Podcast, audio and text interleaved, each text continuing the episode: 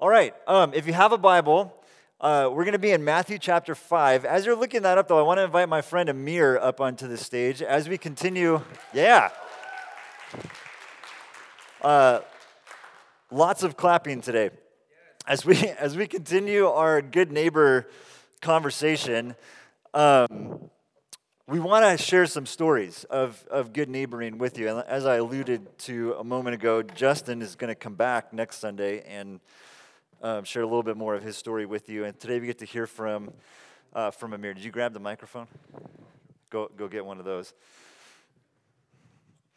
Um, so, Amir, we had the opportunity to baptize him uh, a couple months ago. And so, some of us have heard his story already. And it's, it's a story, friends. Um, uh, I, he'll, he'll share a little bit in just a moment, but it is a story. And, and so we're going to hear just a little sliver of it today, but um, similar to Justin, Amir is also happy to sit down with you and share more about some of his experiences. Um, but I want to begin with, with that story. Amir, how did you, uh, how did you discover the good news of Jesus? Um, so the the place that I come from is so I, I, was born in Iran, and uh, I used to have a very very very good friend. We have been in the same high school and also same neighborhood.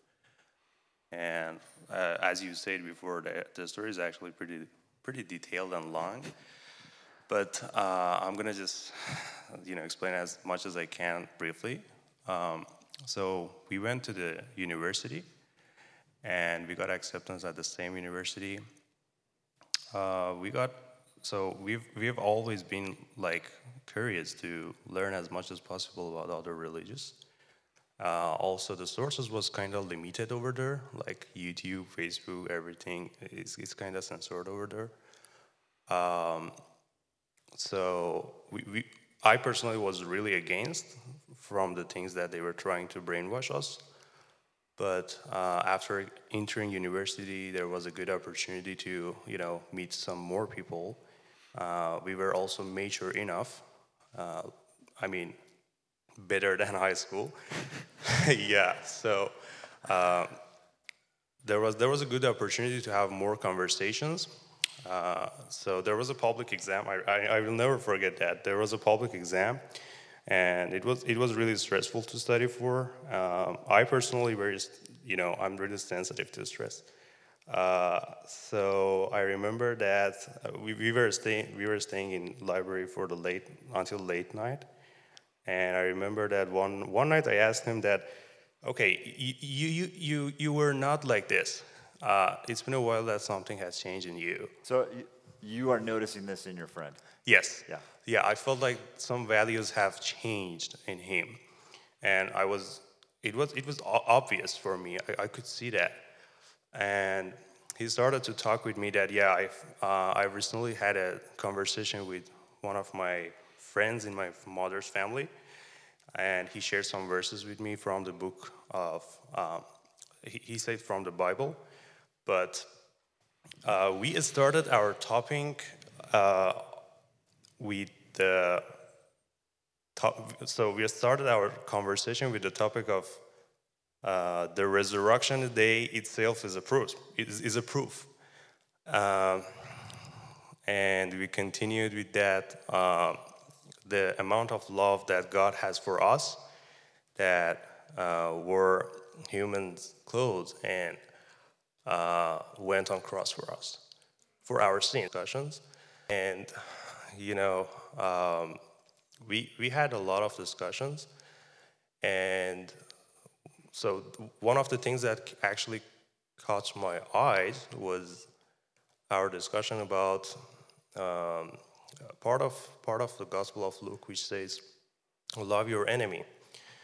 Uh, it doesn't not only god doesn't suggest you to fight with your enemy but also it does says love it you know um, the way that god suggests you to to love people not only your neighbor your friends just you know just believing in humanity you can see that in the in the in the in the book of um, God, you, you're not gonna just uh, understand the.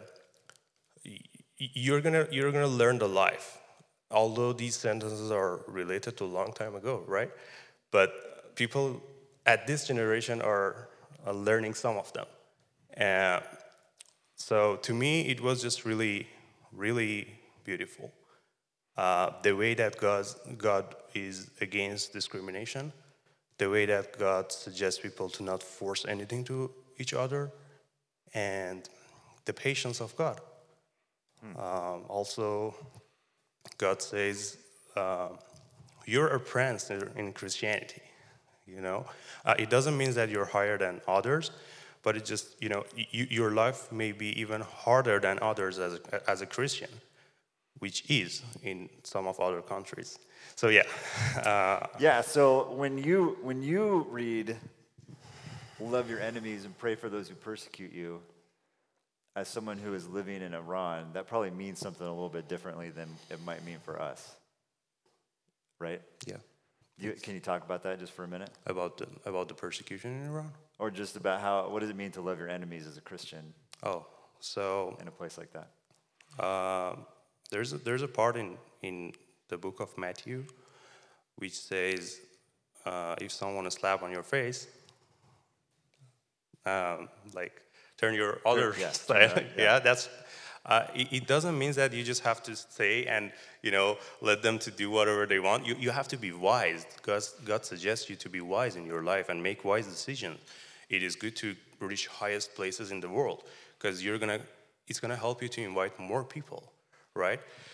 Um, so to me, it was beautiful because I I couldn't see any uh, like any angriness or act or being or suggesting people to like okay fight with each, with each other, you know.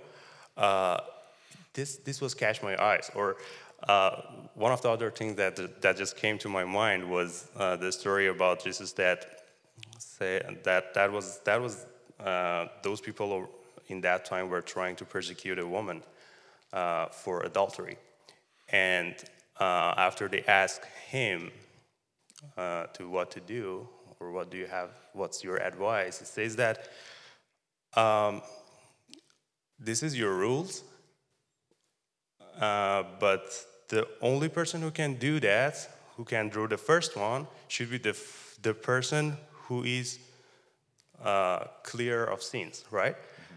Which there is no one. yeah, we are, we are all sinners. You'll just keep yourself, you, you're just different, but we are still sinners.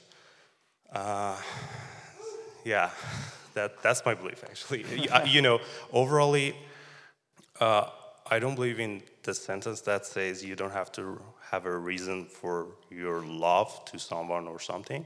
I feel like you have to have a reason for that because this is gonna be a reason itself for your commitment, right? Uh, so yeah. Awesome. So I, I'll just I'll fill in a couple of gaps here, and then we'll, we'll move on to the, the next question. But so Amir meets his friend meets Jesus, and then his friend shares Jesus with him, and together they begin exploring the Bible and the good news of Jesus, and and become disciples, right? Become followers of Jesus and a part of, of a sort of underground house church in Iran. And there's like a whole bunch of wild stories that, that Amir can tell you about that experience. But then he comes to the United States, right? Has some family here in Woodland. Yes. Um, comes here to pursue education and uh, finds discovery. And one of the things that I have really admired about Amir is that from day one, when he got here, you, you really had two questions. One was, can I be baptized by a real pastor? Which I was like, I don't, I don't know that we have one of those, but um, any- anyway, um, his his like deep desire to be baptized uh, was one of the first things that stood out to me, and then the second one was. Uh, how, how can I help? Like, how can I serve? How can I be involved? So, I wa- I want you to, to share just a little bit about that. Why was that important to you? What, what does it mean? What does it mean to you uh, to serve and to be a good neighbor? Um, why was that so important to get involved in that way? So first of all, as you mentioned before, um, after I came here, I got this opportunity to uh, to attend to an actual and physical church. and see an actual pastor. Uh, well, um, it was it was a very good feeling. Maybe most people have not experienced this in here, but um, it feels like you, you have found your second home. You feel like you belong to to a place, right? Um, to my opinion, I feel like that this is a responsibility for all of us to help as much as help up as much as we could, uh, especially when help is needed. So, um, to to my opinion, uh, you should never forget to be thankful, because God never forgets to be good, right? Um, so, yeah, I I- I would just say it feels good. Man, that, that's a sermon right there. That's good.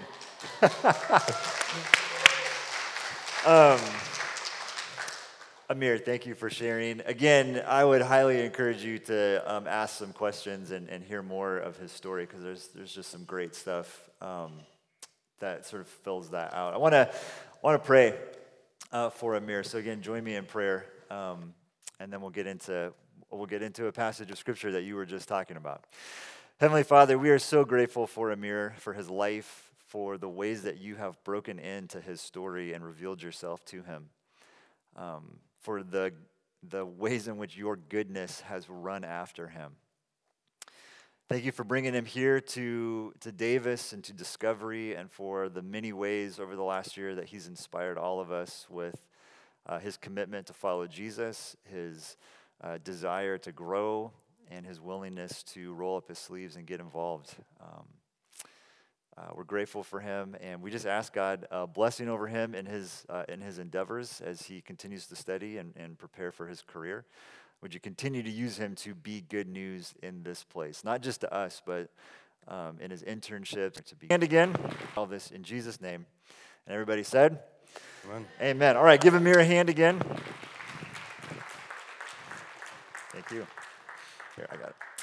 And again, we're in Matthew chapter 5, and we're actually in, uh, in this text that he was just referring to a moment ago. So, Matthew chapter 5, as we continue on in Good Neighbors, we're going to start at verse 38 and we're going to go through the end of the chapter. where we read this You have heard it said, this is Jesus speaking. You have heard that it was said, an eye for an eye and a tooth for a tooth. But I tell you, do not resist an evil person. If anyone slaps you on the right cheek, turn to them the other cheek also. If anyone wants to sue you and take your shirt, hand over your coat as well. If anyone forces you to go one mile, go with them two miles. Give to the one who asks you, and do not turn away from the one who wants to borrow from you. You've heard that it was said, Love your neighbor and hate your enemy. But I tell you, love your enemies and pray for those who persecute you, that you may be children of your Father in heaven. He causes his rain to, or he causes his sun to rise on the evil and the good and sends rain on the righteous and the unrighteous. If you love those who love you, what reward will you get? Are not even the tax collectors doing that? And if you greet only your own people, what are you doing more than others? Do not even pagans do that? And then this this interesting sentence, be perfect. Therefore, as your heavenly Father is perfect. Let's pray one more time. God, we do ask that you would uh, speak to us today. We know that you are here and at work, and we're grateful for all that you are doing uh, in and through our community, in and through each of us individually. But right now, would you help us to pause and to slow down? Would you soften our hearts? Tune us into your spirit, moving and speaking to us, God. And then give us the courage this morning to respond in whatever ways we need to respond. We pray this together. Amen. All right, so again, we're, uh, we're now in week four of our Good Neighbor conversation, looking at the theology and practice of neighboring, taking Jesus' command to love God and love others seriously. So, a quick recap of where we've been in this conversation. Week one, we looked at love over fear, right? Good neighbors follow Jesus by receiving his love and then sharing that with other people. Even if that means facing some of our fears, right? Even if that means opening us uh, ourselves up to rejection, to being misunderstood, we choose love over fear. Week 2, truth over lies. Good neighbors follow Jesus by serving, right? We talked about how God is a servant. We're most like God when we serve. And some of the lies that we looked at is that this idea of good neighboring is for the spiritually elite, right? People who have it all together or have it all figured out. They get to good neighbor, the rest of us are kind of left out. That's a lie. Second lie is that it's all up to us to do everything. Right? No, but because God is a servant, because God leads us in this, we are simply joining the work that He is already doing. Week three, this was last Sunday, we looked at empowerment over coercion, right? Good neighbors follow Jesus by empowering others, power in the kingdom of God, given away authority, given away. Leadership is actually serving. Now, today we turn our attention to this idea of the cross over the sword. Good neighbors embrace the way of the cross and a life of sacrificial blessing. And blessing, we'll talk more about that, why it's all capitalized here in a moment. So let's start off, though, by talking about the way of the cross, this, this uh, text that we come to today, teachings. It's sometimes called the Sermon on the Mount. And the way that Matthew tells the Jesus story is very interesting because he is speaking to a primarily Jewish audience. And in, in first century Jewish culture, everything was about the law, the Torah, the first, what are now the first five books of our Bible. And so Matthew builds his story of Jesus sort of around that idea. There's five big teachings that Jesus gives in the book of Matthew. They correspond with those five books of the Torah. And so this is the first one, the first time that Jesus does a big teaching in Matthew's telling of this story. And he opens his teaching with this statement. This is verse 17, connecting very much to the idea of the law and the Torah. Do not think that I have come to abolish the law or the prophets. I have not come to abolish them, but to fulfill them. Now, this is an interesting thing that he says. It's widely debated what he actually means by this. I have not come to abolish, but to fulfill. But what I want us to hear this morning is this Jesus is not talking about whether or not the Old Testament is still valid for us today. What he is doing here is establishing his authority, establishing his voice, and maybe more importantly and, and, most foundationally, he is introducing people to a bigger vision for humanity. He is introducing people to his big vision for what it means to be a human being created in God's image. For the Jews, the Torah was everything, the Torah was life. And Jesus is saying, hey, guess what? Something even better than that is here now. Something even better is here now. He uses the technique. We see it a couple of times in our text today. You have heard it said, but I say to you. You have heard it said, but I say to you, your vision for the kingdom life, for eternal life, for abundant life, for Zoe Aionios, we've spent the last couple of weeks talking about this phrase. That's often translated eternal life. Your vision is too small. There's so much more. The good news is even better than you imagined. I want you to think of a pool. I've been uh, swimming as my primary form of uh, working out for the last year or so. And one thing that I have learned is that people really care about their lanes. I've had so many experiences where I get, I get in the pool, I'm starting my workout, I'm, a, I don't know, 100 yards into it, and you can feel a presence. And you get to the end of the lane and you look up and you see this person staring down at you, and what do they say? They say, uh, You're in my lane.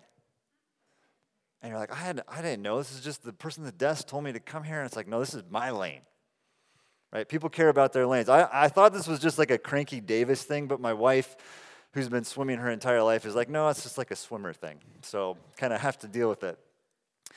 We love our lanes, right? We love our lanes. And I think that what Jesus is doing, part of what Jesus is doing here, this bigger vision, is saying, hey, there's a whole pool. And you do not need to be stuck in this one lane. Come, come swim, come, come see. You've heard it said that there's just this one lane, but I say to you, there's this whole pool. Come and see just how big this thing is. Jesus establishes this larger vision, honestly, by raising the bar on what it means to be a human being. We might look at the, the law and, and some of the rules of the Old Testament as sort of like the minimum requirements. And a lot of what Jesus is doing is like, you've heard it said that it was this, but actually, like there's more to it than that, right? It's bigger than that. Over the last couple of weeks, we've been uh, sort of unpacking this idea of, of what it means to be a Jesus centered church. We've, we've told you about this sort of Jesus mission church format, right? That everything is kind of built on the foundation of Jesus, who then gives us a mission, who then organizes us into church. The fancy words here Christology, Missiology, ecclesiology. Sometimes we, we have, sometimes uh, in this paradigm where, where we lean into who Jesus is and the mission that he gives us, sometimes there can be a pushback to that. And, that pushback I have found generally goes in two directions. One is that a Jesus centered missional mindset means that, like, well, mature Christians are not going to get taken care of because, you got, because we just care about the mission too much. And then the second one is that, that a Jesus centered missional mindset means that we lower the bar because we want to try to make it easier for people to experience the good news of Jesus, which, by the way, is that actually a bad idea? Make it easier for people to experience the good news of Jesus? My pushback to that pushback, particularly the second one, is this we're trying to follow Jesus who consistently raises the bar. Right? How, how does this passage end? Be perfect. That's a high bar. Last time I checked. Now, we're going to unpack some of this here in, just a moment, but Jesus consistently teaches that, that religion, that law, rules, doctrine, all of these things are good things to think about and talk about, but that's actually like, that's the low bar. That's the beginning point. And the high bar the, the bigger vision for humanity is the kingdom of God, the kingdom of right relationships.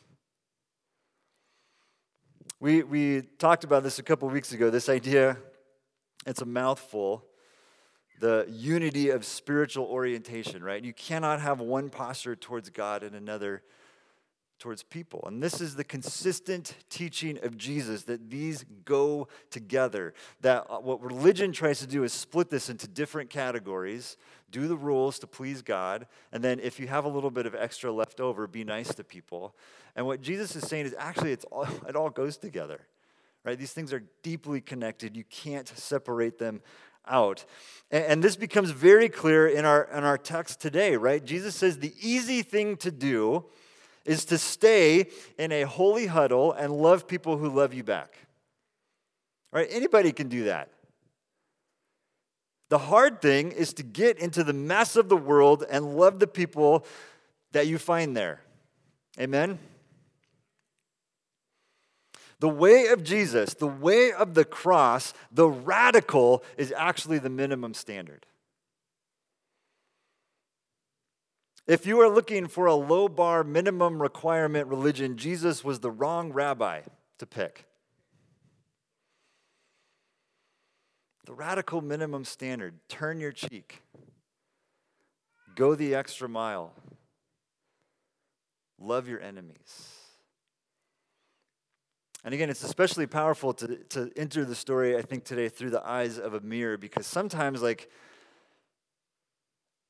Sometimes in America, it's like, love your enemies. Like, oh, my neighbor's dog pooped on the lawn and they didn't pick it up. Like, oh, I guess I'll have to love them too. And it's a very different thing, right, in other parts of the world. Right? We, we can read that and hear that certain ways as 21st century Americans that a lot of other people in our world right now don't have that sort of experience, right? That sort of privilege. Love your enemies. Turn the cheek. Go the extra mile. Minimum standard. Now, I do think that there are a couple of misinterpretations of what Jesus is saying here. So, very quickly, let's address those. First, to go the extra mile, to love your enemies, does not mean being a doormat and letting people just walk all over you. Jesus is not advocating a boundaryless lifestyle where you constantly get taken advantage of.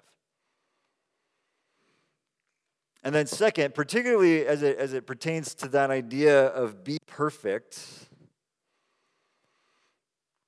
he's not talking here about moral perfection.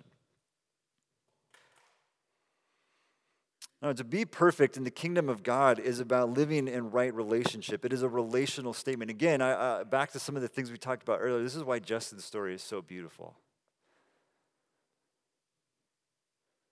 To stay in the mess and the, the pain and some of the difficulties to, to move through healing and, and uh, reconciliation of relationship. That's the kingdom of God, friends. Right? That's the Zoe Aionios that Jesus is talking about here.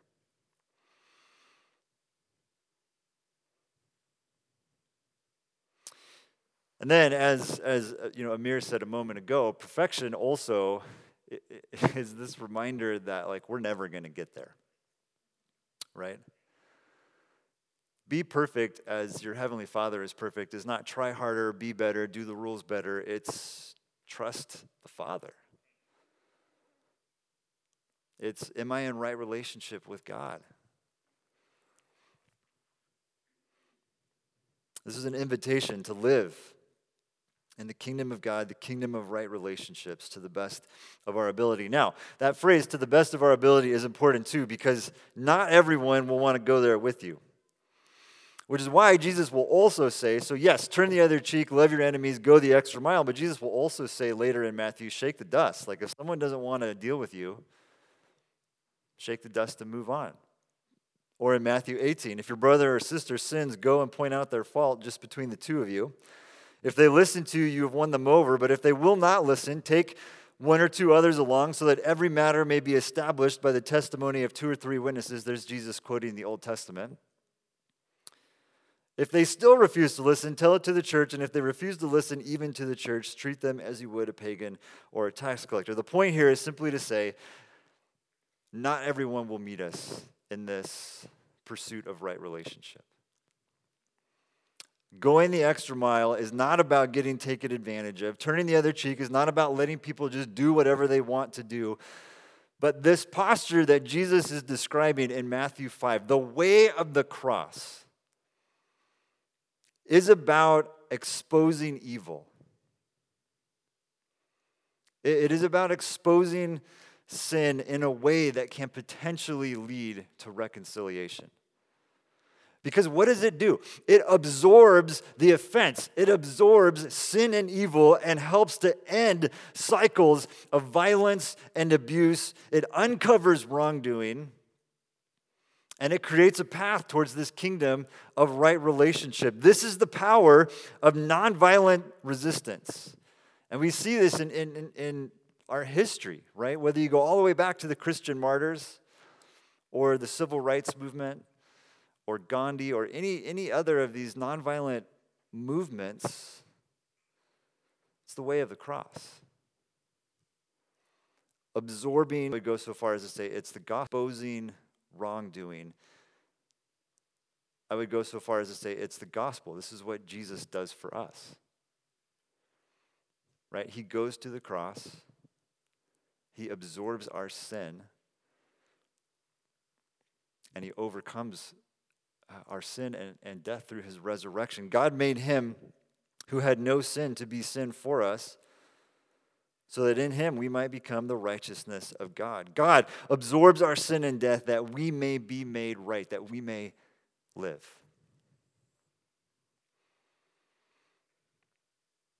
Now, again, we'll, we'll talk about this more next Sunday when, when we talk about forgiveness. But just to summarize some of these things together, not every broken relationship will be healed just because we try really hard or because we want it to. Not every evil can be undone in this lifetime. Not every injustice is righted by turning the other cheek or going the extra mile. But the way of the sword aims to wound, and the way of the cross aims to heal.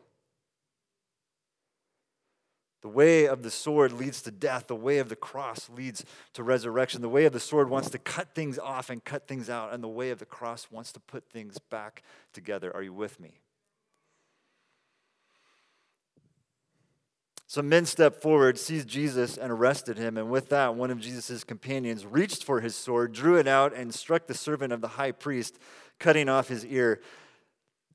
This is this is uh, just some confession. Like I find that funny. I don't know why, but like that scene always like makes me giggle a little bit. Like chop the ear off. Jesus heals him and, and it goes back on. Don't worry. Put your sword back in its place. Put your sword back in its place, Jesus said to him. For all who draw the sword will die by the sword. Do you think I cannot call on my Father and he will at once put at my disposal more than 12 legions of angels, which is a lot of angels? But how then would the scriptures be fulfilled that say it must happen this way? I'm going to the cross. My way is not the way of the sword. My kingdom is not about conquering. The way of the cross is better than the way of the sword. Now, I want to um, say, sort of, uh, do some application here in two directions. One's internal, one's external. So, to the internal bit for just a moment, we've gone through a summer here at Discovery where there's been a lot of transition, some significant transitions. And when people leave, and things shift, stories and narratives form. And what oftentimes happens in churches is the sword comes out. And sometimes you'll hear the pastor or, or someone from stage say things like, Ooh, we're under attack. This is spiritual warfare. Or another strategy is to make those who left the enemy and sort of rally the troops against them. Those are sword strategies. And what we have chosen to do in our, in our best effort, and I, I say best effort because we are imperfect people too. Right? But in our best effort to follow Jesus and the way of the cross and the kingdom of right relationships, we have chosen to not put people on blast in public we have chosen to go the slow route of listening and having as many conversations as we need to have to let people ask their questions and process together, and to engage with those who are willing in the, the hard work of pursuing reconciliation and right relationship. Even, even if it looks weak even if it looks slow, right? Even if it's the harder, messier way to go, we believe this is the way of the cross. And the way of the cross is the better way. So, an internal word, right? It is the Jesus way. So, an internal word, now an external word. Last week we introduced a resource called APEST terrible title, awesome resource. this comes from Ephesians chapter 4, where the writer Paul talks about these uh, five gifts, five leadership gifts that the Spirit gives us that are all about equipping, right? Uh, equipping us for maturity and works of service, right? Equipping us to be good neighbors apostles, prophets, evangelists, shepherds or pastors, and teachers. Uh, some of you took us up on the offer and you said, hey, I want to I wanna know more about that. I want to take that assessment. That offer is still open, still on the table. Send an email to me, uh, Steve at Discovery Davis, uh, Pastor Antonio.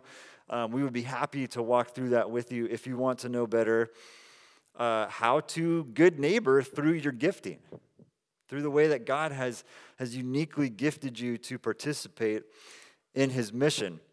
Now, today, a second resource that I want to share with you is a very simple tool. This comes from actually my friend Dave Ferguson. Um, it's a little cheesy, all right, but it's really helpful, I think, okay? And, and I want to share this through the lens of youth sports because this is just the world that I live in. But please go ahead and apply it to your continental networks, wherever it is that God has you right now.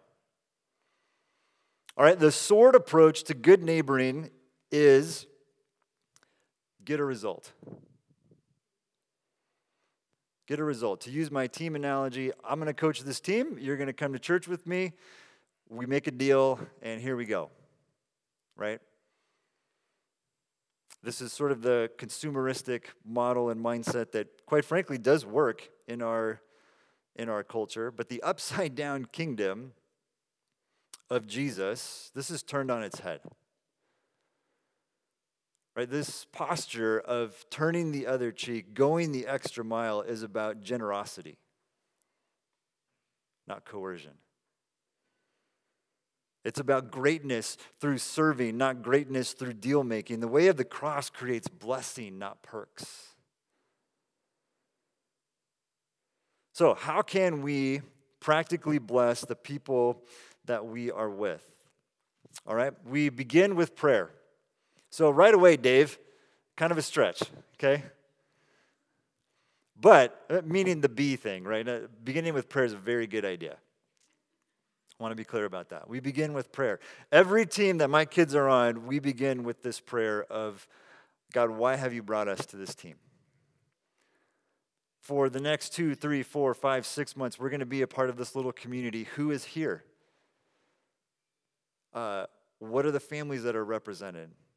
Uh, what are you doing? We, we know you're already at work here. What, what are you doing, God, and how can we be sensitive to that and join you in that? We begin with prayer. All right, prayer is the foundational piece of all of this. The, the next piece, which is also a very important skill, is to listen. So we begin with prayer. We're, we're in this conversation with God, but we're also paying attention to the people that we are with.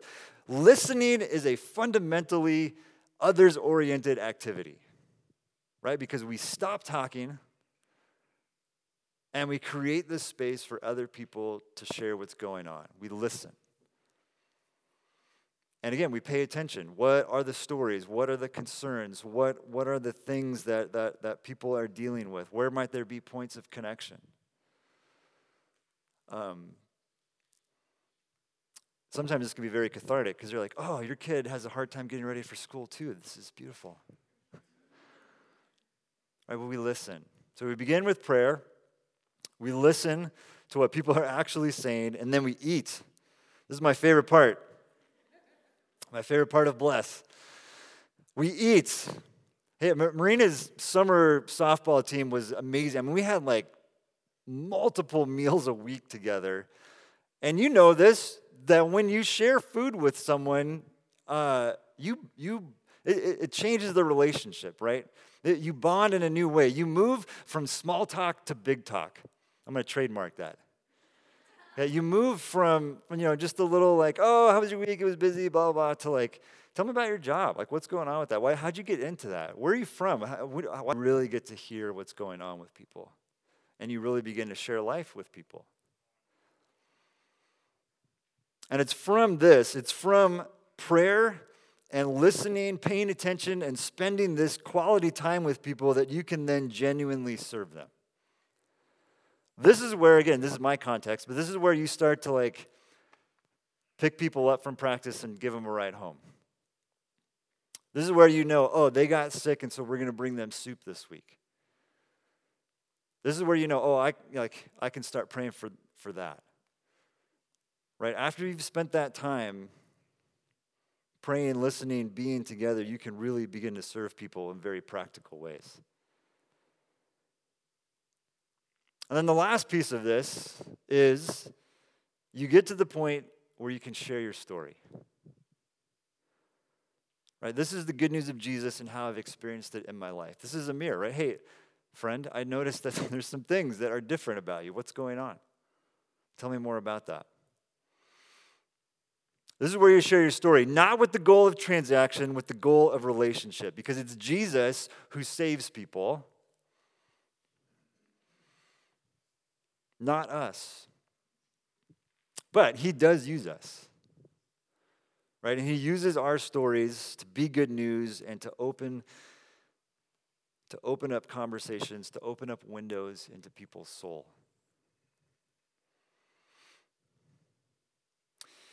Uh, some time ago now, I got to um, spend some time with a woman who was a, a missionary, actually in, in Iraq. Um, so, an American woman doing cross cultural uh, missions in a, in a Muslim country. And one of the things that she said that I will never forget is she told me it takes 100 cups of tea for her as an American to share the good news of Jesus with someone in that culture.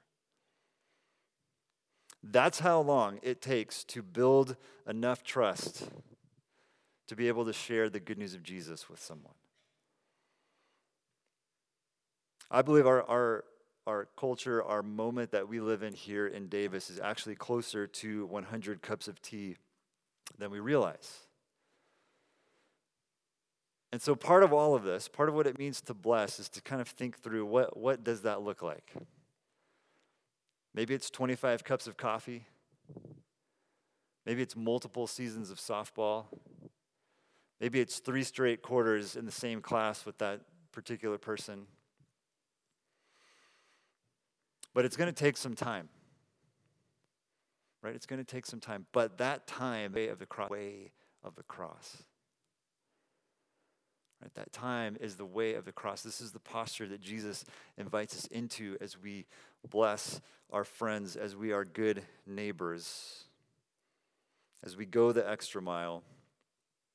We bless, we invest in relationships, and we see what God does. And let me tell you, He is already doing stuff, and He's going to keep doing stuff. And when we participate in it, we will have some incredible stories.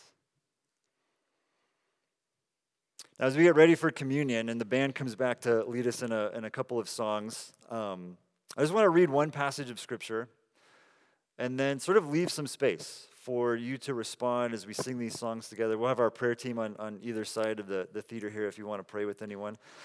I want to read this passage of Scripture and then just invite you to the table. And if you need to have a conversation with God about something, do that.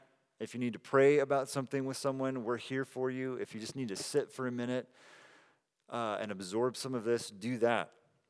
Whatever it is that you need to do today. This is Second Corinthians chapter 5. We read a little bit of it uh, before, but I want to provide more of the context. If anyone is in Christ, the new creation has come. The old is gone and the new is here. All this is from God, who reconciled us to himself through Christ and gave us the ministry of reconciliation. Do you hear the unity of spiritual orientation there? Right? God reconciled uh, us to him, and then he gives us this mission. God was reconciling the world to himself in Christ, not counting people's sins against them, and he has committed to us the message of reconciliation. We are therefore Christ's ambassadors, as though God were making his appeal through us. We come to the table to, to receive and to taste the good news of Jesus, what he has done for us, but we also leave this place as his ambassadors, as good neighbors, as agents of blessing. We implore you on Christ's behalf, be reconciled to God. God made him who had no sin to be sin for us. Here's the good news God made him who had no sin to be sin for us, so that in him we might become the righteousness of God. Father, we pray now as we come to the table that we would receive this good news, that we would hear this, internalize this, know this in our heart, soul, mind, and strength. God, may we individually and collectively, as a church family, be agents of blessing. be good news in the teams, classes, workplaces, streets that you have us. And God, we trust that you are already at work. Give us the courage to join you in that work. And then may we tell the stories that we see of your kingdom breaking through in this place. We pray this in Jesus' name. Amen.